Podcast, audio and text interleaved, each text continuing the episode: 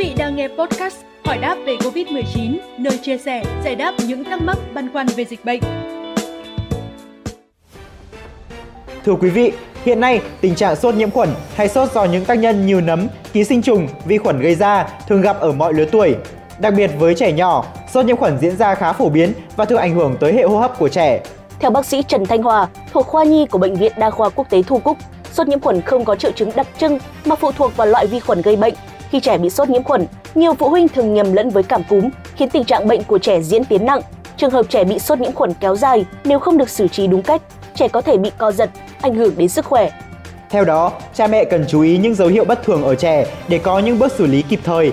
Trẻ bị nhiễm khuẩn hô hấp dẫn đến sốt thường có một số biểu hiện như trẻ biếng ăn hoặc ít bú, trẻ mệt mỏi hay quấy khóc, da trở nên xanh hơn, trẻ bị ho và kèm theo các dấu hiệu khác như tiêu chảy, chảy mũi, thở khò khè.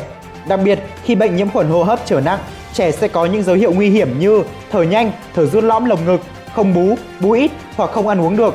Ngoài ra, trẻ cũng có biểu hiện thở bất thường, co giật, tím tái, ngủ ly bì và suy dinh dưỡng nặng.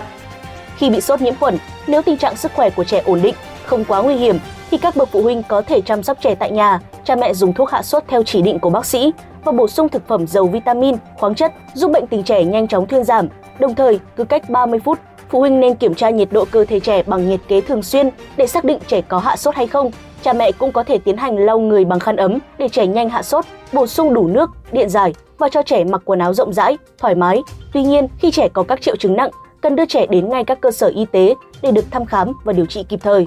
Sốt nhiễm khuẩn là bệnh hoàn toàn không lây lan, đặc biệt không lây qua tiếp xúc. Bệnh chủ yếu là do vi sinh vật tấn công vào cơ thể. Những ai có yếu tố nguy cơ cao nên chú ý phòng tránh các viêm nhiễm. Theo đó, để phòng ngừa vi khuẩn gây bệnh, mỗi người cần xây dựng chế độ ăn uống đầy đủ dinh dưỡng, luôn vệ sinh sạch sẽ đường hô hấp, đặc biệt là ở trẻ nhỏ. Song song với đó, mỗi cá nhân cần có ý thức vệ sinh sạch sẽ không gian sống, tránh tiếp xúc với các trường hợp đã được chuẩn đoán bệnh và chủ động thăm khám, kiểm tra sức khỏe định kỳ. Thông tin vừa rồi cũng đã khép lại chương trình ngày hôm nay. Xin chào và hẹn gặp lại!